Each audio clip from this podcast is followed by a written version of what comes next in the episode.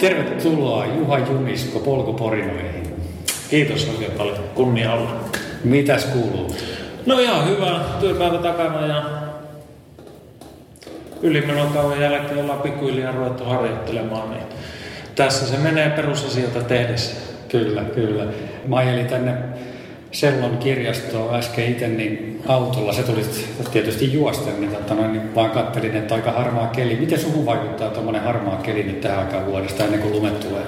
Ah, no, mä oon itse syntynyt syksyllä ja sinänsä syksy on mulle oikeastaan aika, aika tuota, niin mukavaa aikaa. Tämä on täydellinen juoksukeli. Vähän tihuttaa vettä ja kuitenkin kohtuullisen lämmin ja muutenkin mukavaa. Että, tuota, ei mitään. Mun, eikä pimeyskään sinänsä yleensä tee mulle. Että keväällä yleensä on semmoinen pieni, pieni tuota, niin, ennemminkin masennus päällä ja semmoisia sitten kausittain tulee. Okei, okei. Niin sä sanot, että sä oot syksyllä syntynyt, sä oot lokakuussa syntynyt, niin tota, mitä sä nuoruudessa sä oot tehnyt? Tosiaan tuossa kultaisella 80-luvulla Kemijärvellä, Kemijärvellä synnyin ja siellä lapsuuden ja nuoruuden viettänyt.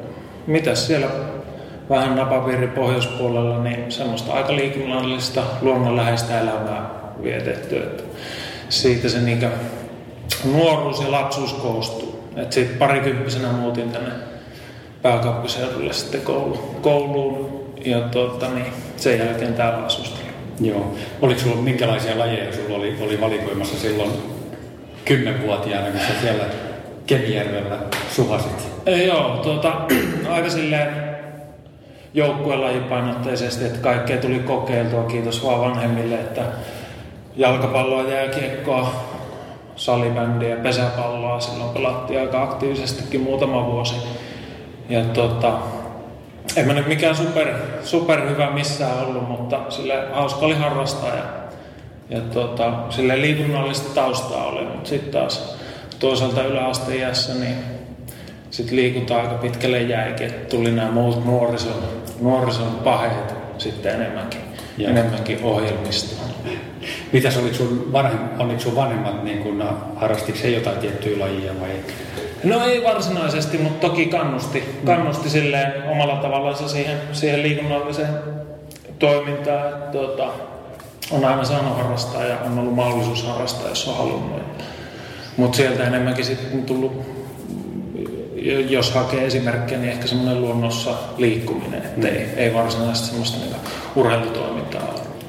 Mutta toki vanhemmat, varsinkin äiti oli sitten jossain vaiheessa pesäpallotiimissä sitten siellä organisaatiopuolella mm. sit puuhastelemassa. Että. Niin just.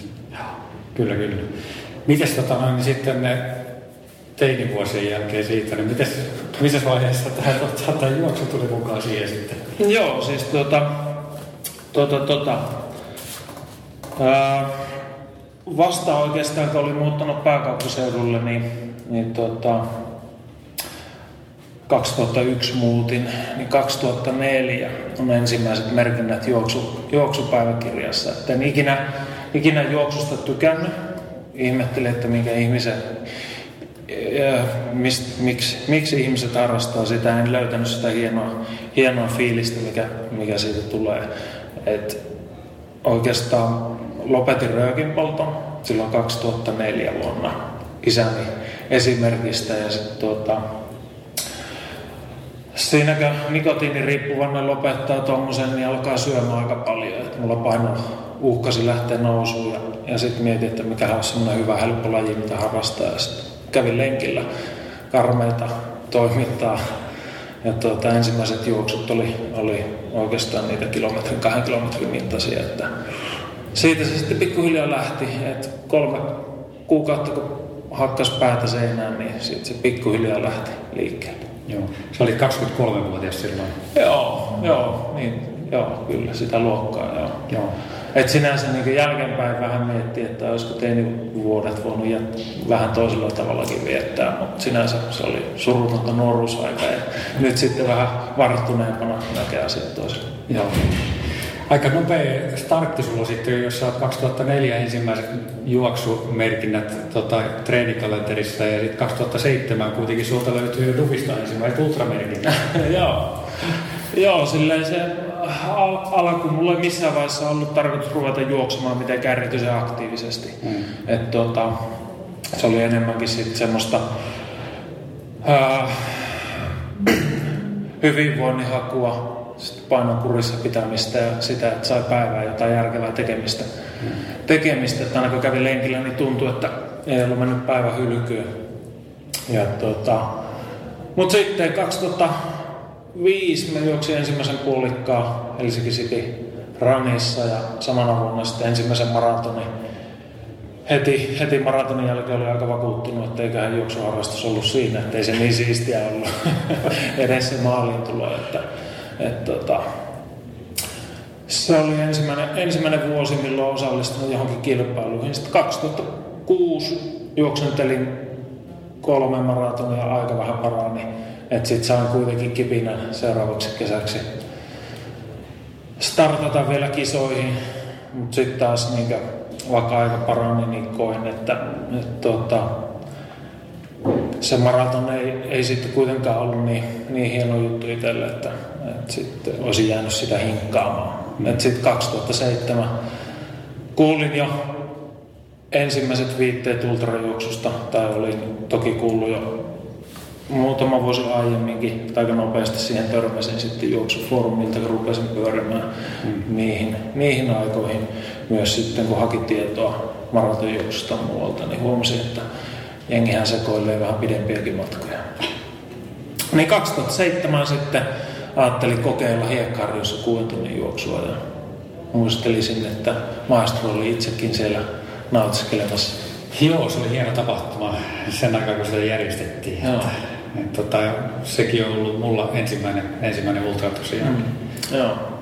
Siitä kaikki lähti liikkeelle, että juoksu meni tosi hyvin suhteessa omaan kuntotasoon, että mä olin todella positiivisesti yllättynyt, että et, tota, sain niinkin hyvän tuloksen vähän reilu 67 kilometriä ja, ja tota, siellä meitä oli varmaan joku pari, kolme, neljäkymmentä ehkä. Mm. Ja tota, viides oli koko kisassa ja sitten mietin, että tämä on ihan, ihan jees laji, että edes sillä loppupuolella ei tullut mitään isompia notkoja joten tuota, jota oli tehty oikein tai sitten, sitten ehkä oli jotain semmoista piileviä kykyjä, mitä, mitä siinä sitten tuli. Niin just. Oliko se, sä niihin aikoihin liittyy myös enduranceen? Joo, mulla oli itsellä sellainen kriteeri, että sitten kun mä juoksen ekan, ekan ultra, niin sitten sit liittyy enduranceen. Sitten oikeastaan aika nopeasti huomasin, että tämä on kiva puuhaa ja, ja sitten jotenkin se yhteisö, yhteisö veti kans puoleensa, että sitten 2007 lähdin sitten ahnehtimaan aika paljonkin, että sitten syksyllä oli 12 tuntia ja sitten jo loppuvuodesta 24 tuntia, että, että siinä niin lähdettiin harppamaan. Joo, joo. Ja silloin vielä sä aloitit niin ihan tasaisilta, että nyt tavallaan vähän siirtynyt sitten vähän vähemmän tasaisiin. Oikeastaan silloin niin Suomen skeneen törmäsin, ketä meitä nyt siinä oli, ei mikään hirveän iso porukka, mutta silleen tiivis porukka, jotka harrasti lajia ja sitten enemmän se lähti sieltä niin tasaisen puolelta. Mm. Se koko, koko laji siihen aikaan, että oli varmaan joitain henkilöitä, jotka harrasti muutakin, mutta, mutta sitten taas niin kuin, äh, en ollut hirveästi, mulla ei ollut sellaista niin liikunnallista taustaa sit luonnosta tai vuorilta tai muualta, niin se oli sitten toisaalta, toisaalta ihan hyvä, hyvä ja turvallinen tapa aloittaa ultrajuoksu tasaiselta ja nimenomaan näistä rinkikisoista. Niin siihen aikaan ei ollut vielä polkujuoksu tämmöisessä buumissa kuin nykyisin. No ei ollut, joo. Ja niin, no, joo, aika, aika rauhallista oli sillä, sillä rintamalla, että en muista, mikä on ensimmäisiä vuosia ollut vaarojen maratonilla, mutta, mutta en mä silloin edes huomannut, huomannut sen tyylistä. Joo. Mutta se jatkoi siitä sitten, niin tota, sen jälkeen seuraavana vuonna sitten neljä kasia ja Spartatlonia ja ultrabalatonia ja et, tota, matkat sen kun piteni siitä 2007 sitten. Joo, silloin kun mä rupesin ultria juoksemaan, niin, niin tota, aika nopeasti tuli sit tavoitteeksi, että mä juoksen Spartatlonia ja sitten ehkä koko laji saa riittää. Et se oli semmoinen niinkö aikaisen ultra, ultra harrastuksen päätähtäin. Siinä sitten useampi vuosi tehtiin tavallaan sitä varten, varten duunia. Et 2008 tosiaan juoksi jo sitten, sitten muitakin kisoja, mutta 2009 vuonna oli sitten semmoinen todellinen, todellinen tähtäin, että olin kriteerit saavuttanut Spartatlonille hakemiseen ja sitten koko vuosi oli tavallaan pyhitetty sille, että Spartatlonissa pääsisi patsalle. Et siinä oli vielä kahtia jaettu, että mulla oli se Bornholmissa kahden vuorokauden kisa silloin keväällä ja siinä oli tarkoitus enemmänkin testata sitä, että miten vaativa tämä vauhdinjako Spartatlonille oli. Mutta se meni ihan hyvin se kisa sitten lopputuloksen kannalta ei niinkään testimielessä hyvin Spartatlonille, koska en pysynyt aikataulussa. että mä jäin jo niin ensimmäisen vuorokauden aikaa siitä, missä minun olisi pitänyt olla Spartatlonilla. Joo, joo. Vastaisiko Spartatlon muuten niitä odotuksia, mitä sulla oli kehittynyt siinä parin vuoden aikana? No, no joo, se oli oikeastaan tosi, tosi hieno kokemus ja matka itsessään. Että, että, tuota, varsinkin siihen aikaan tiesi jo ketään Leinoset ja, ja muut tyypit on, että sitten sama porukka oli, oli tuota, niin, reissussa, että se oli niin kokonaisvaltaisesti tosi hieno, hieno tapahtuma. Et tietysti kisa itsessään, se historia ja kaikki muu, että se oli kyllä mykistävä. Sitten taas, niin, jos miettii kisaa omalta kantilta, niin se oli taas sitten aika raju, raju kisa ja tosi, tosi hankala, vaikka pääsin patsalle ihan kohtuullisessa ajassa. Mm. Mutta oli, oli hienot fiilikset. Sitten niin, mietin muutaman kuukauden ja en osannut olla juoksemattakaan. Sitten pyörisin vähän sitä päätöstä, että olisin heittänyt koko homman pois siinä vaiheessa. Sen jälkeen ei oikeastaan ollutkaan enää, enää sit semmoista, että tämä on tyhmä homma, että heitäpä pois. Just. Tavallaan sen jälkeen vasta oli, oli itsellä, itsellä se addiktio päälle. Mistä se addiktio lähti sitten liikkeelle? Mikä semmoisen sitten niin sysäsi liikkeelle? No en mä tiedä, mä oon miettinyt aika paljon sitten, tota, kuunnellut muiden, muiden tarinoita siitä, että miksi juoksee. Hmm. Mutta en mä niin, hyvin hankala itse miettiä sitä. Ehkä siellä on sitä tietynlaista tarvetta tehdä jotain järkevää, että niin treenaaminen itsessään mulla on kuitenkin sit semmoista niin omaa, omaa aikaa fyysisesti ja sitten sit myös niin korvien välillä, että se on semmoista niin elpymistä muusta, muusta elämän haasteista.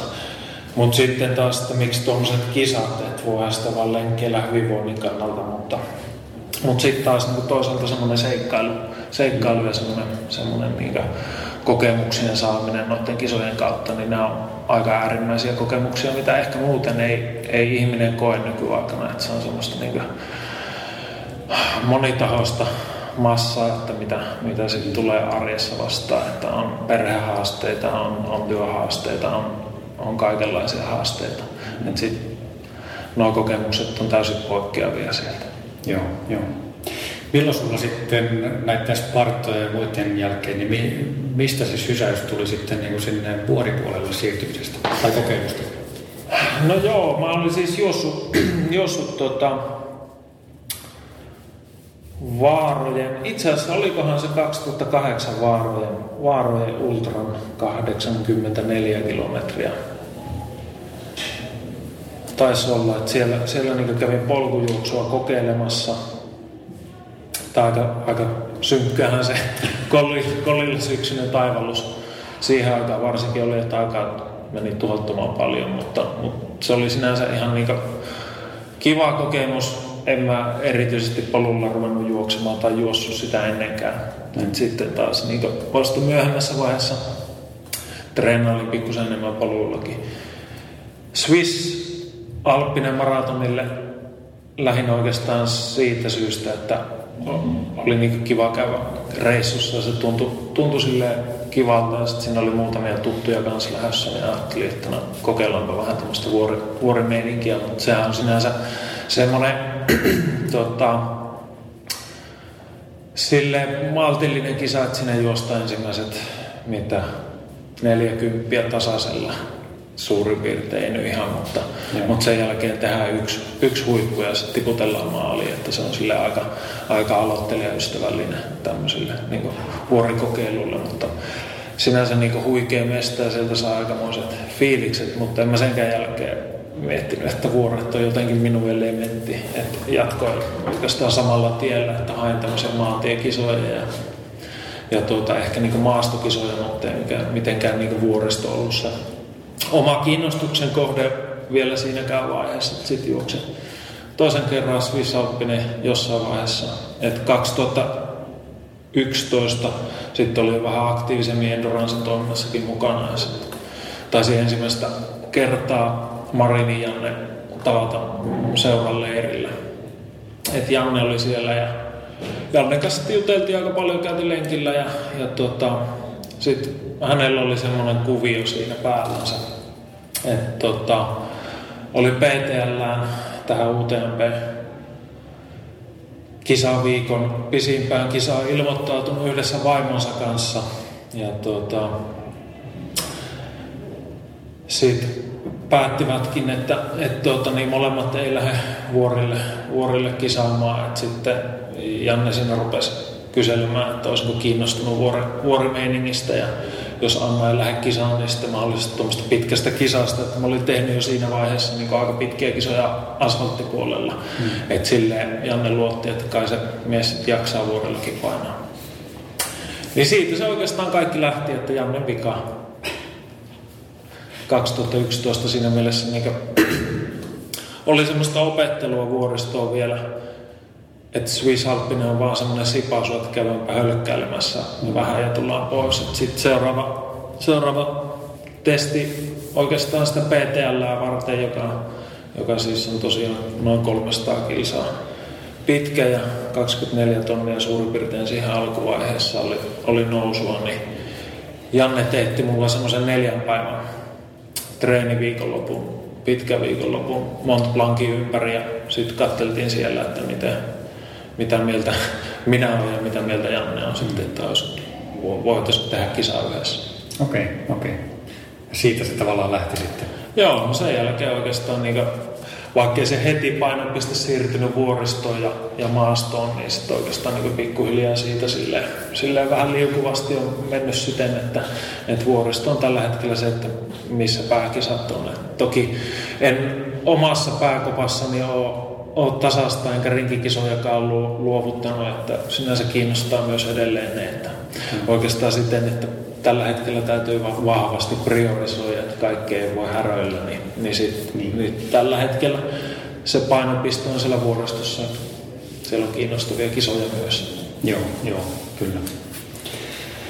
Joo, hei mennään tota noin tosta, tosta tota noin, niin käydä vähän noita kisoja läpi myöhemmin vielä uudestaan, mutta, mutta tota, tuohon sun harjoitteluun. Minkä tyyppistä harjoittelua sä teet tällä hetkellä? On tällä, tällä. Onko sulla esimerkiksi, tai sanotaan noin niin kuin normaalisti peruskuntakaudella, että mikä sun semmoinen, mä tiedän, että tyypillinen viikko on, semmoista ei olekaan varmaan, mutta tota, onko sulla esimerkiksi valmentaja vai teekö sä itse sun harjoitusohjelman? Joo, ei tosiaan ole, ole valmentaja ja, ja koen senkin vähän, vähän siten, että se olisi vain yksi asia, minkä voisi jättää tekemättä sitten sen ohjelman, mitä valmentaja vääntää. Että tällä hetkellä joutuu joustaa aika paljon sitten perhetyö muissa kuvioissa, niin sitten tavallaan treenataan silloin, kun on, on paikka. Että aiemmin, kun itsekin on tottunut siihen, että pystyy treenaamaan koska tahansa periaatteessa, niin tota, nyt se onkin vähän silleen, että ne slotit on löydettävissä joistain pienistä kolosista arjesta. Mutta tota, kyllä mä pyrin silleen jaksottamaan vuotta. Et ensin mietin, mietin, että mihin kisoihin tässä ollaan sit seuraavaksi menossa. Ja sitten vähän sen, sen mukaan hieman vuosirytmitystä ja viikkorytmitystä sitä kautta rakentaa. Et tällä hetkellä on enemmänkin, no mulla oli toi edellinen pitkä kisa syyskuun alussa, että siitä mä otin sit suosiolla koko, koko loppusyyskuun vapaata kaikesta harjoittelusta, että kroppa palautuu. Ja nyt sitten lokakuusta lähdin pikkuhiljaa hölkkäilemään. Mutta mä teen tonne vuodenvaihteeseen asti vähintään. Katsotaan, miten kunto kehittyy tässä, mutta sinne asti vähintään ihan perusharjoittelua.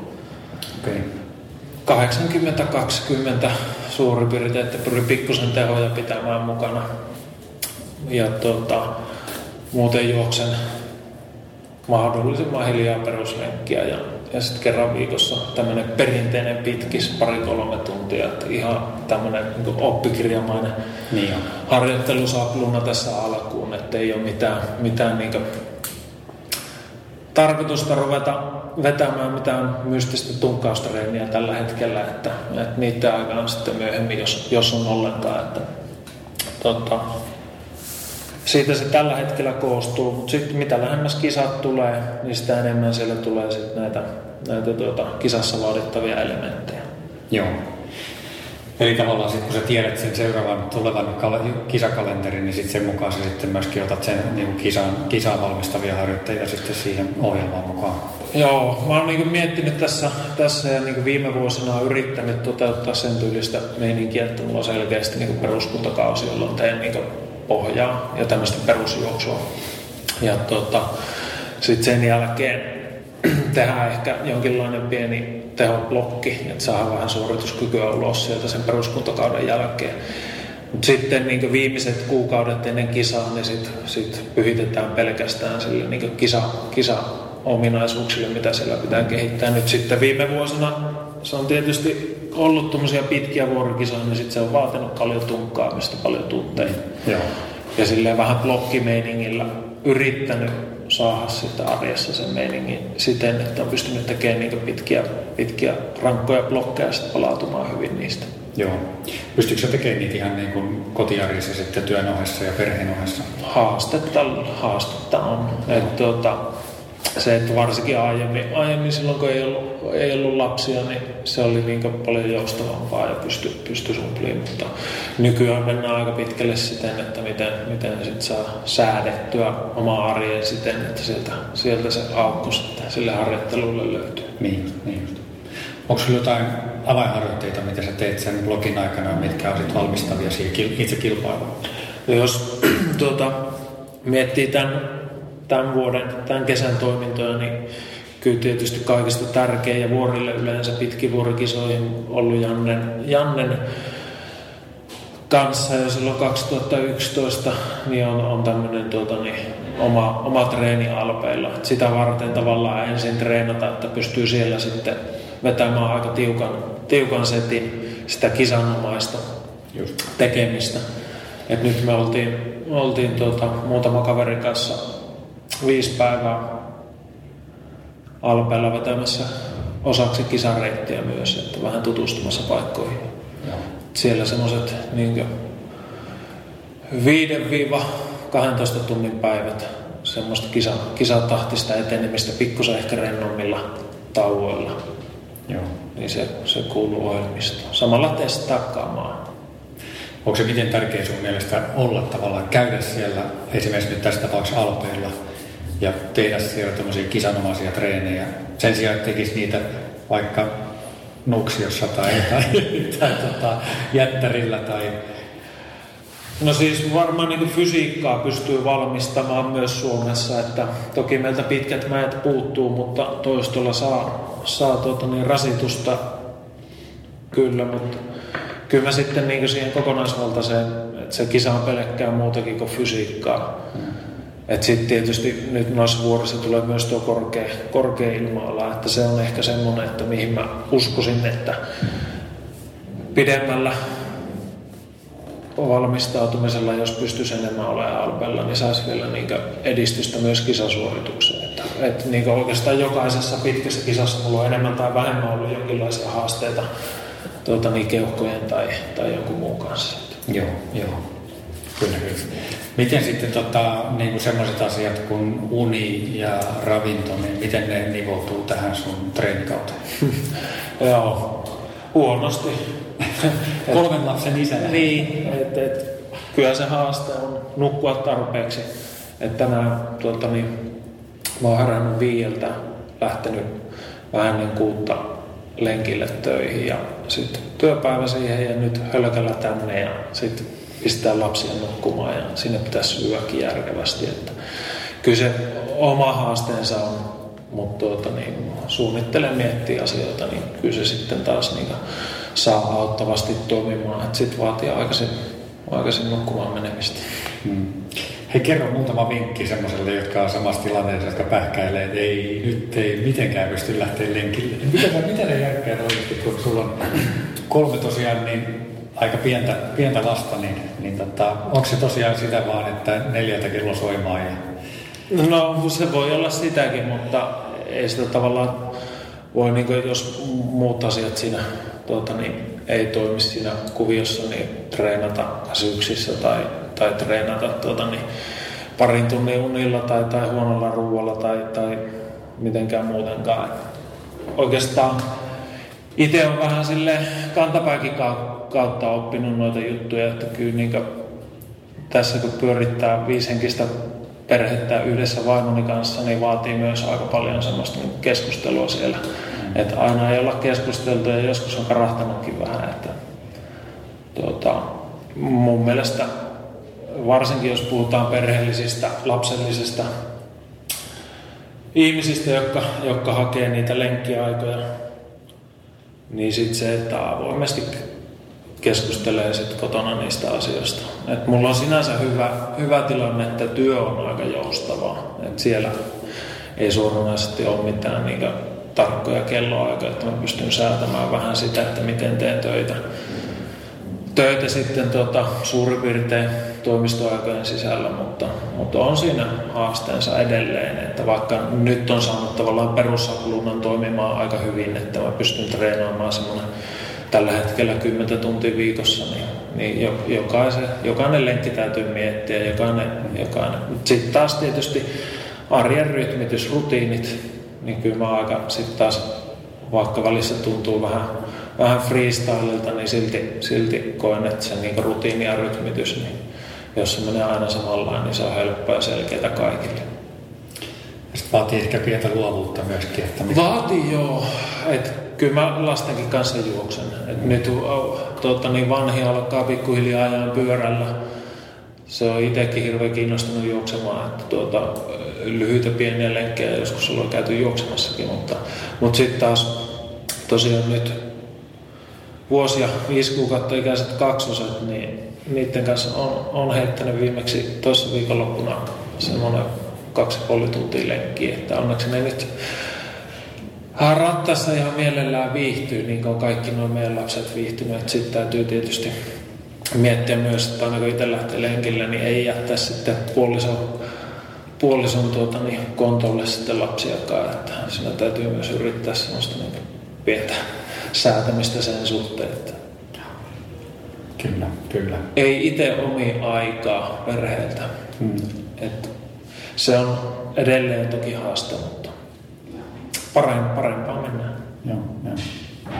Hei, mitäs on sulla joku tietty tommonen, vielä tuosta ruuasta, niin onko sulla joku tietty ruokavalio, mitä sä noudatat? No ei ole, ei ole ollut. Et mä oon hirveän kiinnostunut ruo- ruokavaliosta ja ruuasta sinänsä. Ja to, syön mielellään myös. Mutta tota, ei, ei varsinaisesti ole. Mutta toki niinkin, että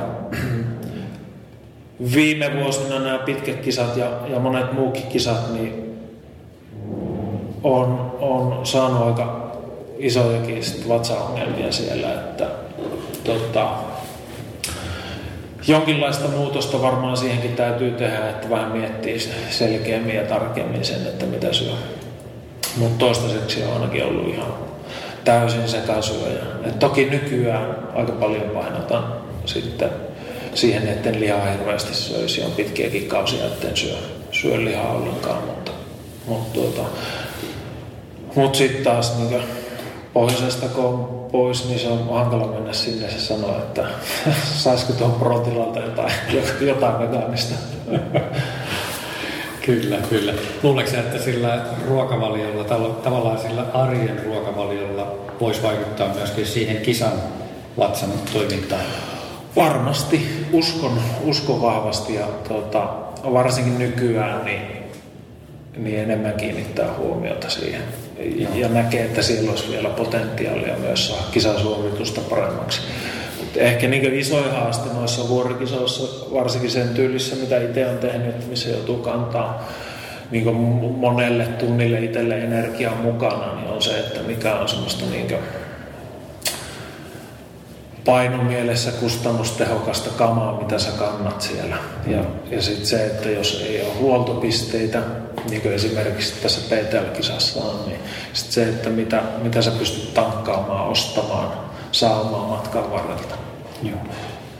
Että sitten taas ne määrittelee myös sit sen, että mitä sillä kisassa pystyy syömään. Ja sitten jos vetää hirveän orjallista jotain tiukkaa ruokavaliota, niin sitten kisassa kun syöt paskaa, niin se saattaa ajattaa sitten taas osalta semmoista. Olisi hienoa, jos omais niin hienot geenit, että pystyisi syömään mitä vaan. Mm, niinpä. Ja niin paljon kuin, kuin vaan niin kuin haluaa. Mutta valitettavasti näin ei ole. Mutta mut toki niin kuin, kiinnostunut noista ja, ja nyt tuota, on lähtenytkin vähän testaamaan toisenlaista lähestymistä, mutta katsotaan sitten vaan, että miten ne kisassa on mahdollista toteuttaa. Mutta jos miettii noista ruokavalioista niin arjessa ja treenaamisessa, niin kyllä mä sitten niin itse olen parhaiten voinut silloin, kun on, tuota, niin syönyt, syönyt sitten kasvispainotteisesti. Et se on selkeästi semmoinen, missä mä oon huomannut, huomannut semmoista niin hyvinvoinnin, arjen hyvinvoinnin lisääntymistä. Että sitten kaiken maailman tuota, niin, vähän hillarista, mitä on joskus ihan mielenkiinnosta testannut, niin mm. ne saa lähinnä niin pahan olon aikaa ja treenien kulkemattomuutta. Sitten taas tuonne niin vegaaninen meininki saa multa vahvan supportin, vaikka en itse siihen varmaan täysin koskaan menekään mukaan. Joo, joo. Kyllä, kyllä. Hei, vielä tota noin, niin tuohon harjoitteluun liittyen, niin niin tota, teekö se jonkunnäköisiä tämmöisiä niin kuin, ää, henkisiä harjoitteita? Onko sulla jotain tämmöisiä tämän tyyppisiä harjoitteita, joita sä esimerkiksi teet kisakaudella tai, tai, tota, tai itse kisossa ehkä? No mä oon miettinyt sen, sen tota, silleen, että tässä on aikaisempia haastateltavia sanonut, ettei tekisi, mutta mä uskon, että jokainen tekee. Et mulla se ehkä näkyy siinä, että kun mietin jonkun kisan, mikä on tavoitteena, niin sitten mä viimeistään silloin, kun alkaa tämä niin lajinomainen kisan, kisan simuloiva harjoittelukausi, muutamat viimeiset kuukaudet, niin sitten kyllä mä siellä käyn sitä kisaa läpi. Mm. Et tosi paljonkin käy läpi sit niinku treenatessa. Et ja pyrin simuloimaan niitä treenejä. Samalla mä joudun miettimään sitä, että minkälainen se kisa on ja mistä osiosta se koostuu ja miten, niin minkälaisia fyysisiä asioita siihen vaaditaan, että sen pystyy suorittamaan mahdollisimman hyvin, niin sit siinä sitä joutuu käymään ja pyörittelemään sitä kisaa. Et lähinnä se, niin mulla se henkinen, henkinen puoli on sitä, että mä mietin skenaariota, mitä mä niin. suoriudun, suoriudun siellä ja tuota, niin minkälaisia hankaluuksia siellä voi tulla. Ja sitten varsinkin nyt, nyt kun puhutaan tuommoista, mitä viime vuosina on ollut nel, nelisen päivää kestävistä pitkistä vuorokisoista, niin silloin sä joudut miettimään nukkumiset. Sitten samalla kun sä mietit, että missä sä nukut, niin mietti, että minkälainen paikka se on, missä sä nukut. Saatko sä siellä riittävästi hyvää unta? Onko se rauhallinen paikka, missä pystyt ylipäätänsä nukahtamaan? Hmm. Ja sitten taas siinä samalla sitten peilaa edellisiä kisoja, että minkä tyylistä meininkiä on ollut herätä minkälaista paikoista ja mitä sä pystyt jatkamaan. Et samalla miettii niitä niin edellisiä, edellisten kisojen hankaluuksia ja, ja tuota, niin, hyviä hetkiä pyrkii miettimään, että miten niitä sitten niin tulevassa kisassa ottaa huomioon. Hmm. Et aika paljon niin ton tyylistä.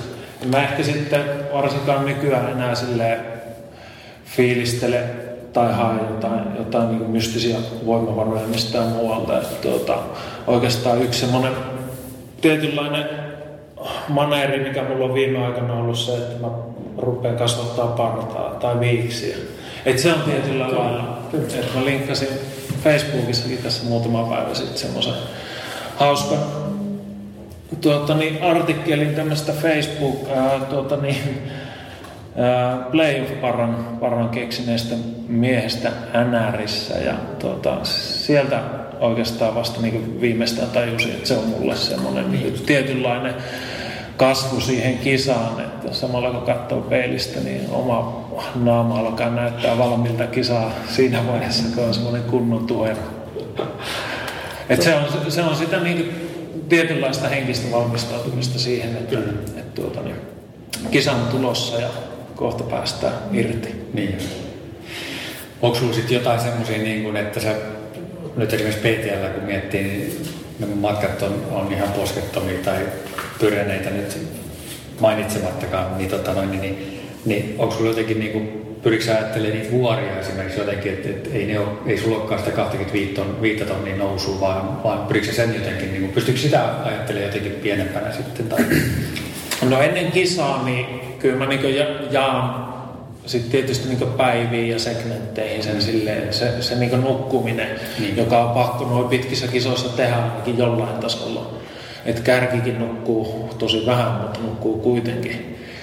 Niin sitten taas niin se on pakko palastella semmoisia. Sitten samalla miettii päivämatkoja, nousumääriä, että missä sä, niin kuin, miten joutuisasti sä kuljet siellä. Ja, ja sitten tietysti jos miettii kisasuoritusta itsessään, niin vaikka tavallaan sä oot käynyt sen koko reitin mielessäsi läpi jo monta kertaa siinä suunnitteluvaiheessa, mutta, mutta sitten itse kisassa, niin kyllä sä peilaat aika lähialueelle sitä. Että varsinkin, jos sä mietit alussa jo maalia, niin tulee aika pitkä kisa. Että kyllä mä niin olen pyrkinyt siihen ja sitä ehkä käy niin etukäteen myös läpi, että nautin matkasta. Mm. Älä mieti edes maata. Että sitten se tulee jossain vaiheessa. Et sinne mennään siitä syystä, että päästään kokemaan jotain. Ja maali on vaan sen oikeastaan koko kokemuksen loppu mm. tietyllä tapaa. Että se kaikki se, minkä takia itse menee sinne, niin tapahtuu sen matkan varrella, ei maalissa. Kyllä. Joo, toi on hyvin sanottu. Et itse asiassa niin Jannen kanssa, kun on mm. tehty PTL, niin toi, ja Jannella mun mielestä on vähän niin vastaavanlaistakin mietintää, että, että se maali ei välttämättä olekaan se koko kisa huikea juttu, vaan että, vaan että siellä niin välissä on ne asiat, että mistä myöskin muistaa. Jos mä mietin kisoja, niin harvasti mä muistan maalin tuloa hirveän hyvin. Niin, niin. Että sitten niitä juttuja, mitä on tapahtunut matkan varrella, niin niitä kyllä muistaa. Niin se on totta, että pitäisi aina muistaa malttaa olla siinä hetkessä, olla siinä tavallaan siinä matkan teossa, eikä olla jo siellä maalissa hetkisesti. Niin, mä, mä oon pyrkinyt niin tietoisesti välttämään sitä, että mä en mieti maalia. Hmm. Että sitten kyllähän se jossain vaiheessa käy mielessä, sitten taas niin keskittyy olennaiseen, että mitä on tunnin päästä, koska mä syön, juon, pääsen nukkumaan ja seuraava päivä tulee sitten joka tapauksessa. Sen verran joutuu miettimään noissa pitkissä, että jos mä nyt nukun tässä kohtaa, niin minkälaiseksi se seuraava päivä muodostuu. Että missä mä pystyn seuraavana yönä nukkumaan sen pienen pätkän. Että jos pystyisi niin joka paikassa nukkumaan, niin sitten se olisi niin erilainen tilanne. Mutta tuossa joutuu jonkun verran kuitenkin miettimään seuraavaa päivää ja noissa pitkissä vuorokisoissa. Niin ratakisassa se on helppo, kun sulla on se huone siinä vieressä, niin. 400 metrin välein. Just näin. Kyllä mä muistan Bornholmissa, niin tuota, toisena yönä niin ei siinä tarvinnut kuin pikkusen pyörähtää radan ulos makuupussiin, niin pystyi vetämään 10 minuutin tirsat ja sitten jatkaa taas. Mm. Hyvin erityinen. Toki voi huorellikin nukkua pusikossa ja nukuttukin, mutta, mutta tavallaan se, että sitä ei kannata ehkä suunnitella sitä. Niin, niin. kyllä. kyllä. Joo, hei, tota, no niin, täytyy vielä tarttua tuohon motivaatiohommaan, kun sä sanoit tavallaan, että, että niiden ensimmäisten maratonien ja ensimmäisen ultrien jälkeen, niin sä sanoit, että tämä laji olisi niin tässä, että tämä on nyt tavoiteltu, että katsotaan nämä vielä. Mutta vielä sä vaan juokset, niin mikä tavallaan sua motivoi tällä hetkellä? Seikkailu, että kyllä se niin siistiä puuhaa on. Että toi Sveitsissäkin nyt tämä edellinen kisa Swiss Peak 360 kilometriä ja koko pätkä vuoristoa ja, ja sitten ne ihmiset siellä ja ne maisemat ja, ja ne fiilikset, mitä sieltä saa, niin on ne aivan, aivan niin uskomattomia. Että vaikka on itsessä semmoinen niin kilpailuviettikin, hmm olemassa jollain tasolla, mutta se ei ole se driveri, mikä ajaa tonne. Et kisoja mä teen sen takia, että ne on niin siistejä. Ja, ja tykkään toki haasteista myös, että en voi... Uh, sitä sanoa, että jos joku pistää joku hölmön hullun kisan pystyyn, niin sit se yleensä kiehtoo. Että niin jotain semmoista ihmeellistä ehkä itselle näyttämisen halua on myös, että, että kokeillaan, mihin miehestä on. Että tavallaan semmoinen, minkä tiedän, että tulee olla helppo kisa, tai jos tulisi olemaan joku ultra helppo kisa, niin se ei ehkä niin kiehtoiskaan, että, että sitten niin aina tykännyt haasteista. Joo. ja seikkailusta, niistä fiiliksistä, että mitkä tulee siitä, että joutuu pistää itsensä likoon sata prossaa. Mutta sä tykkää varmaan kuitenkin ihan tästä peruslenkkeilystä. Tykkää, tykkää, tykkää. Ja varmaan sekin, että jos ei olisi mahdollisuus tai, tai tuota, niin tulisi sellainen tilanne, että ei ultrea pystyisi juuri juoksemaan, niin varmaan juoksisin silti. Että kyllähän siihen nyt on jo silleen rutinoitunut ja koukussa, että se tuottaa, jokainen lenkki tuottaa hyvää oloa, että vaikka välissä onkin vähän hankalaa, niin ei lenkin jälkeen yleensä ole kovinkaan ikävä fiilis. Kyllä siinä silleen niin endorfiini pöllyissä sitten on ihan kikseissä, että on siistiä homma. Että aika kauas on menty siitä, että kun aloittelin, ja muistan vieläkin, että miten karmeita hommaa se oli. Joo. Miten sitten semmoisena vaikeana hetkenä sitten esimerkiksi kilpailussa, kun sä oot edennyt jo muutaman päivän ja ehkä syönyt vähän huonosti ja vatsa ei toimi oikein hienosti ja, ja tota, keli voi olla mitä on ja, ja kampeet on märät, niin mi, miten sä silloin pääset sieltä huoltopisteeltä ylös? Mikä motivoi sua siinä kohtaa? No vars, aika niin alkuvaiheessa Ultrissa oppi sen, että kun vähän aikaa auttaa, niin yleensä ongelmat menee ohi. Toki siinä pitää olla itsekin aktiivinen toimija mielellä niiden ongelmia tuota, niin, pois viemisen osalta, mutta, mutta se, että tuota, niin, mä, mä, tiedän jo sen, että varsinkin pitkissä kisossa niin se fiilis ja, ja meininki aaltoilee, että yleensä ne vaikeat kohdat, niin sä voit vielä vaikka minkälaiseen lentoon päästä. Että se kokemus siitä, kun ensimmäisen kerran koki sen, ettei keskeyttänytkään silloin, kun oli hankalaa ja pääsi pääs vielä niin liikkeelle ja liikkuvilla suhteessa muihin tosi hyvin, mm. niin sitten se on todella voimannuttava tunne. Et silloin kun sä tiedät, että sulla on vielä resursseja siellä niin taustalla, vaikka ei tunnukaan just silloin siltä, niin kyllä se taas niin kokemuksena näkyy noissa vaikeissa hetkissä. Mutta se, että miten se alussa meni, niin, niin eihän sitä itse uskonutkaan, että piti olla muita työntämässä radalle. Mm. Että sitten narmassa päin naama, että ei sulla oikeasti ole hankalaa itkettyä ja että syö vähän ja paina sinne, että sun takia täällä ollaan, että paina vaan. Että toisaalta tuon tyylinen asenne on muutamassa kisassa sitten saanutkin jatkamaan, että on tavallaan muut sanonut, sanonut sitten siinä sivussa, että, että tämä oli sitä, mitä sä halusit. Kest, nyt kestää. sitten siinä miettinyt hetkeä sisuntunut, että perre, näinhän se on. Niin.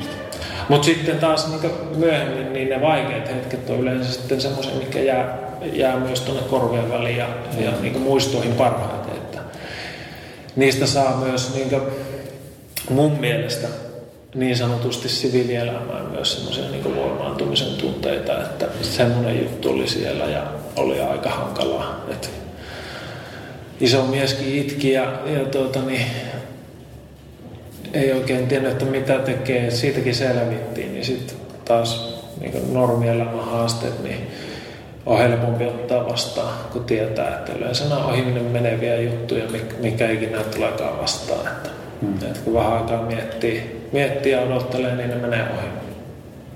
Niin miten noin pitkät kisat tavallaan on muuttanut sua? Öö, niin, en mä tiedä. Niin varmaan jonkinlaista itseluottamusta ainakin on tullut lisää.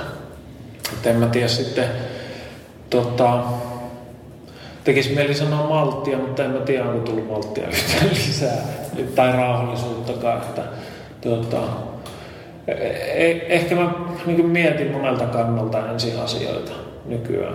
Että sitten taas niin huomaa tuolla kisoissa, kun siellä on pitkiä aikoja, kun on itsensä kanssa pelkästään ja kerkee miettiä maailman eri asiat eri, eri kantilta ja sitten kun hankalaa, niin miettii monet jutut eri kantilta ja pohtii, että mistä mikäkin johtuu ja mitä voisi tehdä, että asiat paranisi. Niin sitten taas on huomannut sen, että eipä siellä juuri kukaan sulle mitään tee, jos et sä itse tee jotain. Et ehkä, ehkä sille ei tullut semmoista, semmoista ymmärrystä myös, että pitäisi olla itse aktiivinen toimija tässä yhteiskunnassa, eikä vain Jeesustella, että miten perseestä asioita. Joo, kyllä. Se on asenne ratkaisee. Niin. Ja varmaan se kokemus sitten. Kokemus ja asenne, niin kyllä. Joo, jos et sä tiedä, niin vaikea siinä on sitten tehdä harkittuja päätöksiä. Joo, kyllä. Mutta joo, aika tuommoinen monenpolvinen vastaus. Hyvä vastaus. Hei, palataan vähän niihin, tota, niihin kisoihin vielä, niin tota, itseäni, jos sä oot kuunnellut näitä podcasteja, niin on saattanut mainita, Joo. että kiinnostaa noin noi, tuommoinen ryhmädynamiikka niissä, niin kerro vähän siitä tavallaan, millaisia asioita te otatte huomioon ja, ja tai millaisia asioita siinä pitäisi ottaa huomioon. Ehkä jos joku, joku miettii nyt jotain joukkue, joukkuekisaa ehkä, ehkä niin tota, mitä sulla olisi semmoisia neuvoja sinne suuntaan? No, joo, tehtiin tosiaan Jannen kanssa kolme kertaa tämmöinen noin sadan tunnin vuoristosetti. Että miksi meillä ne meni ne tavallaan dynamiikan vuoksi ja, ja ihan hyvin myös tuloksellisesti, niin tuota, oli ehkä se, että me oltiin tehty sitä jo hmm. niin paljon, että kyllä se niin yhdessä treenaaminen ja nämä omat alppivaellukset, mitä tehtiin ollaan tehty aika monena kesänä nyt ja niin pitkiäkin aikaa, pisi oli 16 päivää, niin ei siinä enää sen jälkeen tarvitse miettiä, että niin tuleeko toimeen kisassa sitten, että kyllä se niin tulee sieltä, että tehdään asioita yhdessä, tutustutaan ja tunnetaan toinen, toinen niin varsinkin meillä Jannen kanssa, että ei siinä, siinä enää sitten niin muutama ensimmäisen reissun jälkeen tarvinnut silleen miettiä. Se oli aika luonnollista se meidän toimiminen. Janne hoiti omia juttuja ja minä hoitin niin tiimissä omia juttuja ja sitten paikkailtiin tarvittaessa. Ja, ja tuota, osattiin aika hyvin ottaa toisten tarpeet myös huomioon siinä, että, että tuota, pysty, ehkä molemmissa se, että pystyy mukautumaan aika mukavasti siihen toimintaan. Et silloin kun sä oot tiimissä, niin silloin se tarkoittaa, että sä oot tiimissä, ei siellä sooloilla. Mm. Että taas ei meillä ollut sinänsä niin minkäänlaisia haasteita sen suhteen. Ehkä itse ihmetteli alussa, että miksei täällä juosta enempää, kun oli tasaiselta päin tullut. Ja tavallaan semmoinen niin kilometrimentaliteetti paino korvien väliä. Mutta mut sitten niin aika nopeasti siihen tajus, että tämä on täysin eri laji. Ja sitten tavallaan oppi myös niin lain nyanssit ja asiat, mitä siellä pitää ottaa huomioon. Ja sitten ymmärsi paljon semmoisia, mitkä ei heti aluksi avautunut, että miksi jotain juttuja tehdään jollain lailla. Kyllä. Mutta joo, niin, en mä tiedä. Sopeutukaa, tutustukaa, tehkää asioita kimmassa. Mm. Teillä oli ilmeisesti selkeä työnjako myöskin, että kuka navigoi ja kuka hoiti mitäkin. Kyllä, että Jannehan luonnostaan semmoinen, että se skauttaa kaiken alpeilta. Se varmaan tietää jokaisen, jokaisen tuota, niin notkelman, että Janne on yleensä se, joka tuntee alueen parhaiten niin meidän tiimistä. Että se, se kyllä niin tekee etukäteissuunnittelua ja, ja tuntee paikkoja tosi hyvin. Että tota, sitten mä oon enemmän sitten ollut kartta vastaava, että tykkään tosi paljon karttoja, räplää ja ihmetellä ja, ja tuota, niin, sitten niin sitä kautta mä navigoin itse kartoilla siellä. Et Janne piti GPS noissa PTL-reissussa, että mulla ei ollut edes omaa GPS niissä, niissä että myöhemmin vasta hankin, kun rupesin yksin tekemään kisoja. Niin. Et, tuota, se oli aika selkeä silleen. Et, tuota, mä menin edellä, Janne sitten huuteli perästä ohjetta. Joo.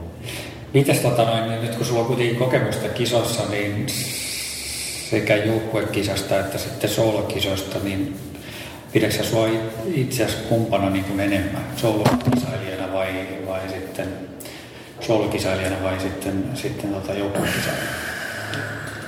No, niin kuin vaikea tehdä päätöstä tuon suhteen, että, että mä tykkään tehdä molempia. Että vähän niin kuin juoksussakin, että on läpällä kuvannut itseäni yleisjuoksijaksi.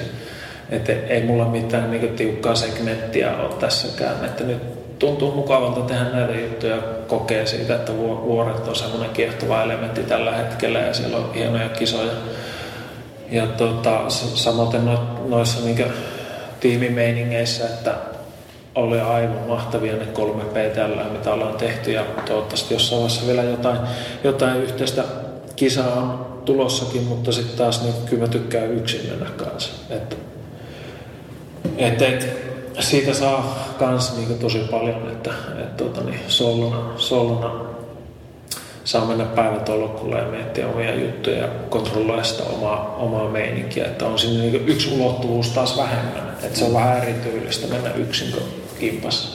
Niin tuolla henkiseltä kantilta, niin mikä se suurimmat erot tavallaan on siinä, siinä niin joukkueen ja solkisen välillä? Niin sun tarvii vaan miettiä omia juttuja. Et sit, silloin kun on toinen, niin kyllä sitä peilaa aina sitä, sitä että tota, mikä on toisen fiilis, mikä on kondis, että pystytäänkö me tekemään jotain, menee vielä 20 kilometriä, nukkuu vasta sitten, syödä, juoda, kaikki tämä dynamiikka, niin silloin kun sä mietit vaan omia juttuja, niin se vähenee, ettei tarvi totta, niin, että jonkun verran sitä vaikka mitä hyvin tuntee kaverin, niin silti täytyy kommunikoida, että tavallaan toi, toi jää sitä pois kokonaan. Mm. Mutta toisaalta sitten taas, niin kyllähän se tuo taas tiimikisat valtavasti, että ne kokemukset, niin sä pystyt jakamaan kaverin kanssa heti ne. Ja sitten myöhemminkin kelaa ja käymään niitä juttuja läpi. Että on se tietysti aina jaettu kokemus, se on hienompi kokemus. Onko sulla, tota noin, niin, onko sulla joku tietty paikka Alpeilla, mihin sä menet, kun sä kuulet sanan tai nimen Janne Mari? Yhdistätkö no ei niin, varmaan koko vuorosta piirtyy sille niin, että, että tota, on se kyllä siinä mielessä huikea kaveri, että tota, niin, osaa ja tuntee ja on kiinnostunut kaikista asioista siellä. Mm. Et Janne on niin varsinainen vuorimies, jos, se on niin aika tiuk, tiukasti siinä segmentissä ja silleen kiehtomista on oikein mihinkään muuhun. Että, et mulla sitten taas on enemmän se, että vuoret on vain yksi osa tätä toimintaa. Aivan. Että sitten taas niin mulla on myös niin kaikki muu on periaatteessa avoinna. Hei, kuin tärkeää kilpaileminen on sulla? On. Kyllä mä niin jotenkin huomaan selaavani kisoja paljon.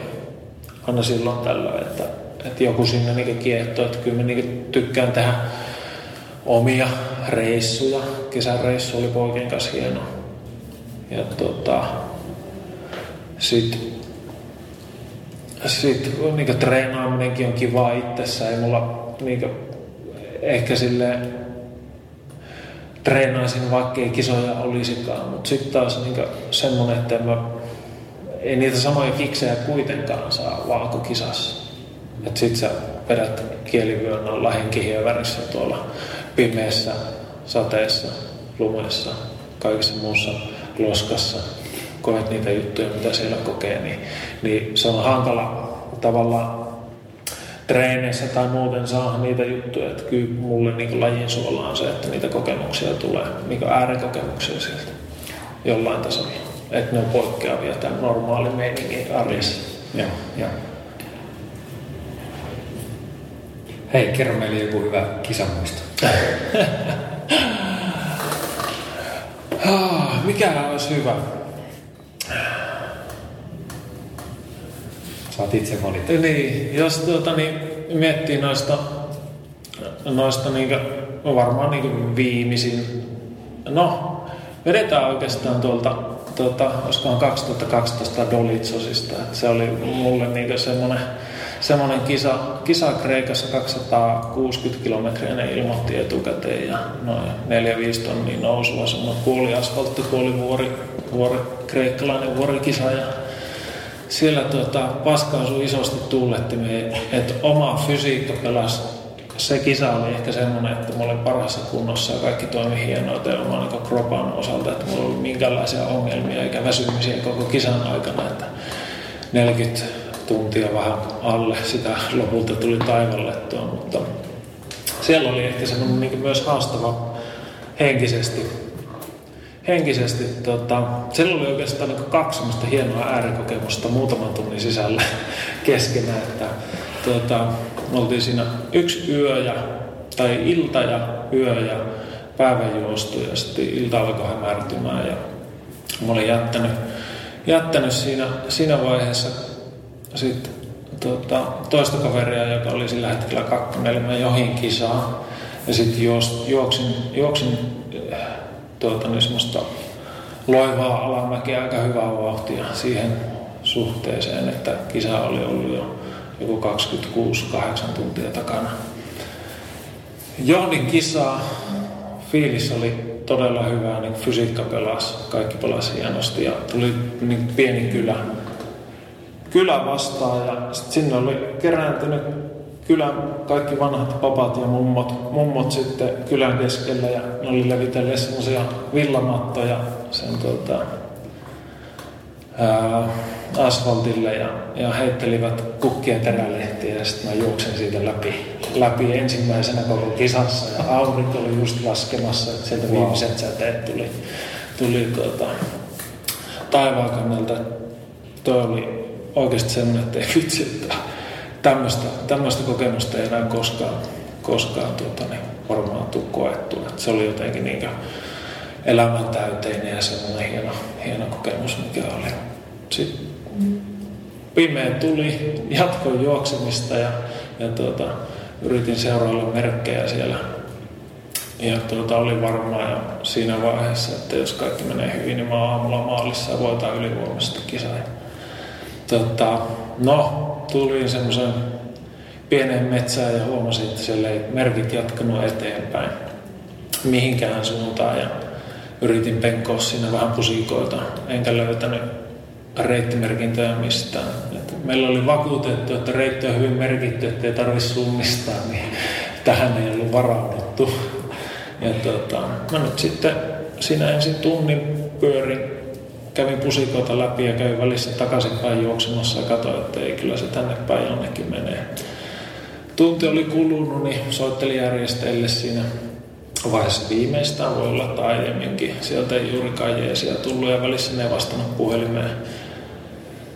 No siinä onneksi sitten vähän reilun tunnin taas, no voi olla, että meni enemmänkin, niin tuli sitten tämä kakko, kakkosena ollut saksalainen kaveri siihen ja sitten siinä heitin, heitin läppä, vähän ihmetteli, että minkä takia mies juoksee vastaan, mutta sanoi, että reittiä, reittiä en tiedä, että tuota, merkit loppuu. Ja sanoi, että kokeilepa sinä, niin minä seuraan perässä. Ja se kävi käytännössä samat pusikot katselemassa, mitä minä siinä. Ja sitten me yhdessä siinä sekoiltiin tuota, niin yhteensä kolme tuntia siinä metässä.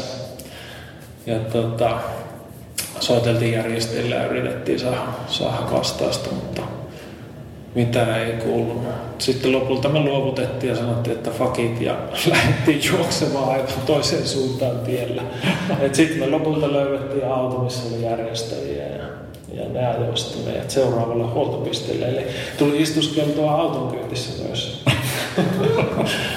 Ja tota, sehän ei jäänyt viimeiseksi siinä kisassa, että me juostiin sitten siitä eteenpäin. Ei siis luovutettu vielä kaiken tämän sekoilun jälkeen, vaan jatkettiin rauhassa eteenpäin ja ajateltiin, että josta nyt vähän aikaa kimpassa, että tämä menee, menee hyvin, ettei ainakaan niin sekoilla, sekoilla merkkien kanssa tai ainakin kaksi ilman paljon, mikä katsoo. Niin sitten me pyyhkästiin väärälle vuorolle väärien merkintöjen vuoksi ja sitten me siellä ihmeteltiin saatiin tuota, niin, onneksi sieltä sitten vähän, vähän tuota, niin, kaverin huoltoauton valojen kautta tietää, että me ollaan noin 10 kilometriä väärässä suunnassa. Ja, tuota, tai jotain vastaavaa iso jyrkkä laakso siinä oli ainakin meidän huoltopisteen välissä.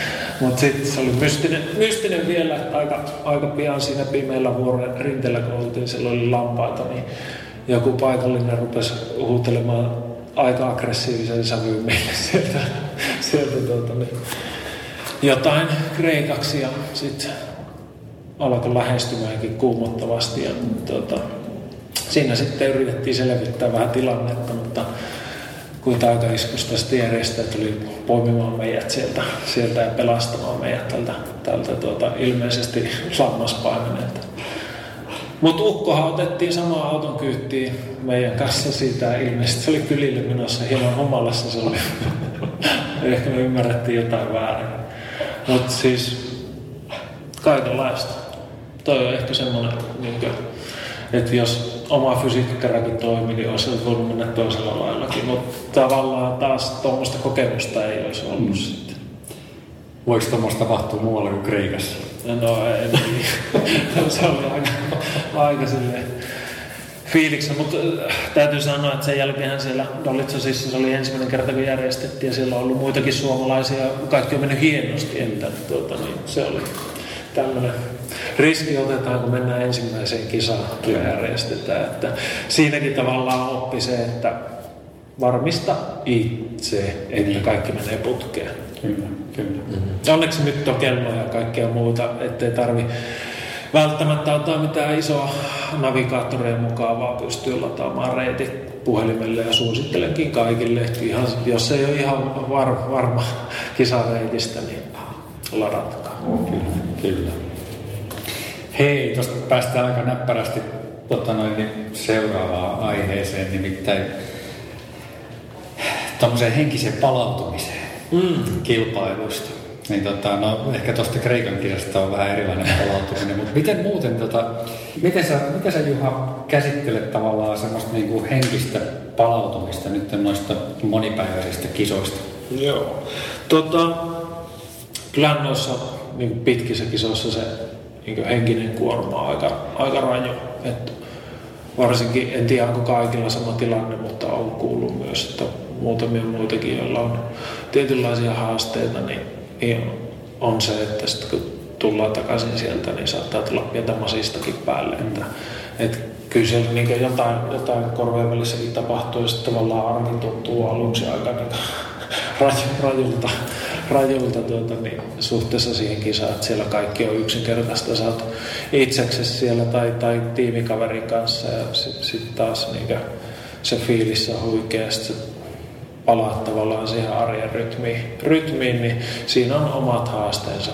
Mm. Mutta taas niin kuin, aiemmin niin sitä kerki, kerkesi käymään läpi niitä asioita, että nythän se oikeastaan se, että sä hyppäät takaisin lapsen perheen arkeen, se on aika hektistä välissä, että tuota, mä hirveästi kerkeen sitä miettimään silleen niin päivittäin, mutta kyllähän sitten taas kun alkaa pikkuhiljaa taas lenkkeilemään muuta, niin sitten taas niin siellä tulee käytyä läpi noita kisoja mutta ehkä niin, että tota, sillä se lähtee, millä se on tullutkin, että sitten kun saa taas niinku treenit päälle ja aineet alkaa vaihtumaan kropassa ja tavallaan mä yleensä pidän aika pitkiä, pitkiäkin tota, niin täysin juoksu, juoksu, juoksuttomia pätkiä, niin sitten taas niinku, sit kun alkaa treenaamaan, niin yleensä sitten niinku, viimeistä alkaa myös pääkoppa palautumaan siitä kisasta kyllä. Mutta varsinkin niinku ehkä pisin semmoinen fiilis, mikä on jäänyt, niin oli ehkä ensimmäinen PTL. Että se oli tosi raju, raju kisa itselle, että yhtäkkiä oli tuommoinen, silloin me käytettiin yli 120 tuntia siihen kisaan, niin tuota, mulla oli tosi vaikea asennoitua enää, että mä lähtisin vuorille esimerkiksi koskaan. Ja tuota, niin fyysinenkin palautuminen kesti tosi pitkään, että kisa oli elokuun lopussa, niin sitten muistan, että sitten vasta niin varpaisiin palautui tunto jouluksi. Ja tuota, sitten samalla se, että ei enää niin tekisi mieli lähteä, lähteä vääntämään noin pitkiä ja noin niin raskaita no. settejä, mutta sitten pikkuhiljaa siitä taas kun elimistö palautuu, korvien välikin palautuu siihen samalla oikeastaan sen niin fyysisen tekemisen kautta huomaa, että tämä on jees. Mutta en mä tiedä. Niin. Onko jotain tyypillisiä oireita, mitä sä koet siinä sen kisan jälkeen? No ei oikeastaan mitään semmoista selkeää. Et, mä ehkä koen sen myös niin, että tuota, niin, tavallaan kropassa on vielä jotain palautumattomuutta, vaikka ei varsinaisesti enää olekaan tunto pois varpaista, niin silti jotain niin hormonisolutasolla on jotain semmoista, että mikä vaatii vaan aikaa. Samalla sitten taas niin pää, pää menee siinä niin samassa rytmissä. Että, et yleensä niin se, että kun alkaa taas niin tulee fiilistä siihen juoksemiseen niin, ja tuota, niin tekee taas mieli juosta, niin sitten on varmaan niin aika hyvillä hyvä, hyvä safety tullut siihenkin, että ei liian aikaisin lähde lenkillä tuu jotain rasituspohjaisia juttuja. Hmm. Mutta mä tiedä niin muuten henkisellä, niin raskaita kisoja. Mä oon aika hyvä laiska mies noin niin luonteeltaan, niin mä en pistä itteni kovin koville kisan jälkeen, että mä yleensä myös teen silleen tilaa, että mulla ei olisi mitään vaativaa myöskään niin henkisesti sen jälkeen, että mä pystyn sitten, jos tuntuu, että mä oon viikon sohvalla, niin sitten mä oon viikon sohvalla. Joo. Onko se vähän niin kuin harjoituskaudella se, se, tota, se lenkki toimii vähän niin kuin semmoisena irtautumisena siitä arjesta, mutta sitten toisaalta se arki tuntuu vähän hyvältä sitten myöskin irtautumisena siitä kisasta sen jälkeen. Ehkä no. Että tavallaan. Niin on, joo, ja en mä niin kumpaakaan vaihtaisi pois. Että mm, mm. Mä nautin erittäin paljon ar- arjesta ja arkisista asioista ja kotiasioista ja kaikista muusta. Että ne tuo, tuota, niin, vielä enemmän kiksejä, mitä nämä, nämä ultrajuoksut koskaan. Että kuitenkin niin tuota, tämä on vaan osa, osa tätä palettia ja osa niin sitä, sitä niin itseäni, mutta ei suinkaan niin tärkeä asia itselle. Että kyllä mä periaatteessa voisin kuvitella, että tuota, niin, jollain aikataululla sitten ehkä vähän, vähän vähentäisinkin, mutta katsotaan. Pois, pois ei varmaan koskaan saa. Niin. Ei missä tota noin niin, mä kysyn vielä tämmöisen kysymyksen tota noin niin, Juha Jumiskon identiteetti. Miten sä määrittelisit itsesi? Mm. Mielenkiintoinen kysymys. Tämä olisi voinut valmistautuakin jolloin. Mutta en, en osaa. Mutta osaan miettiä. Ehkä mä niinkö, tuota niin, yritän jollain lailla kuitenkin profiloitua niin harrastuspuolella ultrajuoksijaksi. Että vaikka tykkään juosta niin monia muitakin matkoja ja pidän juoksemisesta noin ylipäätänsä, niin silleen niin profiloitua ultrajuoksijaksi. En vuorijuoksijaksi, enkä, enkä välttämättä niin polkujuoksijaksi, vaan nimenomaan niin ultrapuolelle. Että sitten jos puhutaan harrastustoiminnasta, mutta niin ensisijaisesti mä tällä hetkellä kuitenkin olen, olen sit tuota niin viisi henkisen perheen isä. Ja päivätyötkin on, että on, sekin on siellä niin taustalla. Että kyllä tässä niin tämmöisen kolmen, kolmen, kolmen tuota niin, vähän erilaisen asian parissa toimii. Joo. Et vaikea niin määritellä, että mikä tyyppi. Vähän silleen, että roolit on niin tällä hetkellä kolme, kolme, kolmessa eri segmentissä aika, aika sille selkeä. Mm. Mutta miten sen yhdistää, niin onkin hyvä kysymys. Miten sä yhdistäisit sen? No, parhaani yritän. tuota, välissä haasteita on, mutta tähän asti on selvitty.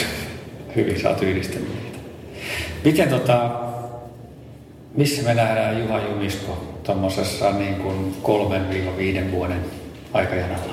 Tai missä sä näkisit itse äh, No kyllä mä niin varmaan toivottavasti perhekuvit on aika lailla samat ja tuota, tuota, tuota,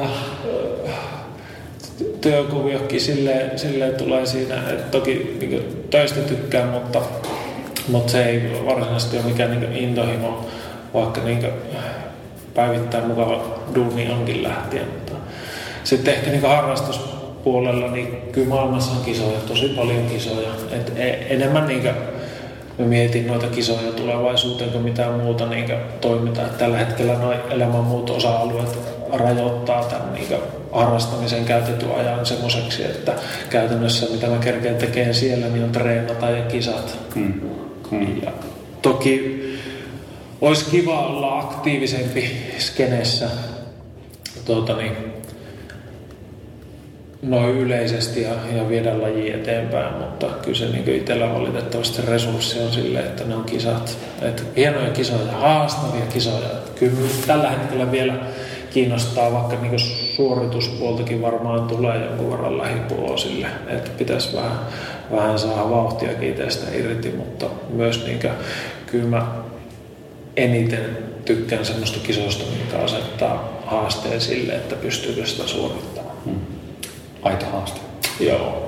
Et suorituskin on ihan jees, mutta kyllä mä haluan kokea siellä lähtöviivalla semmoista tervettä kutinaa siitä, että todennäköisesti en pääse maaliin. Tai ainakin siinä on niin iso riski, että en pääse. Mutta nyt mun täytyy kysyä tavallaan niin Pyreneiden jälkeen, joka oli, mitä se oli, kaksi viikkoa pitkä kisa, niin mikä, mikä kisa voi tavallaan Pitu, ei ole varmaan hirveän monta kisaa, mitkä pituudellaan voi haastaa sen. Joo, ei, ei ole pituudellaan, ei ole, ei ole tuota, niin, haasteita, enkä mä välttämättä sitä niin pituutta vaikka koenkin, että siellä on niin omat vahvuudet, että sitten kun tuota, niin, öö, menty jo vähän aikaa, niin sitten alkaa vasta tulemaan se oma, oma tuota, niin, vahvuus siltä esiin, mutta ehkä sitten sille, että sillä voi olla jotain muita elementtejä, että mikä asettaa niitä haasteita. Että reitti voi olla semmoinen, että se on niin raju, että ei tarvitse välttämättä olla hirveän pitkä kisa. Mm. Mutta Jenkeissä on pari mailisia kisoja ja sitten tuota, niin, muutamia muitakin semmoisia hauskoja, hauskoja konsepteja, että mitkä voisi olla kokeilemisen arvoisia. Kiitos Juha tosi paljon tästä haastattelusta. Kiitos, kiitos.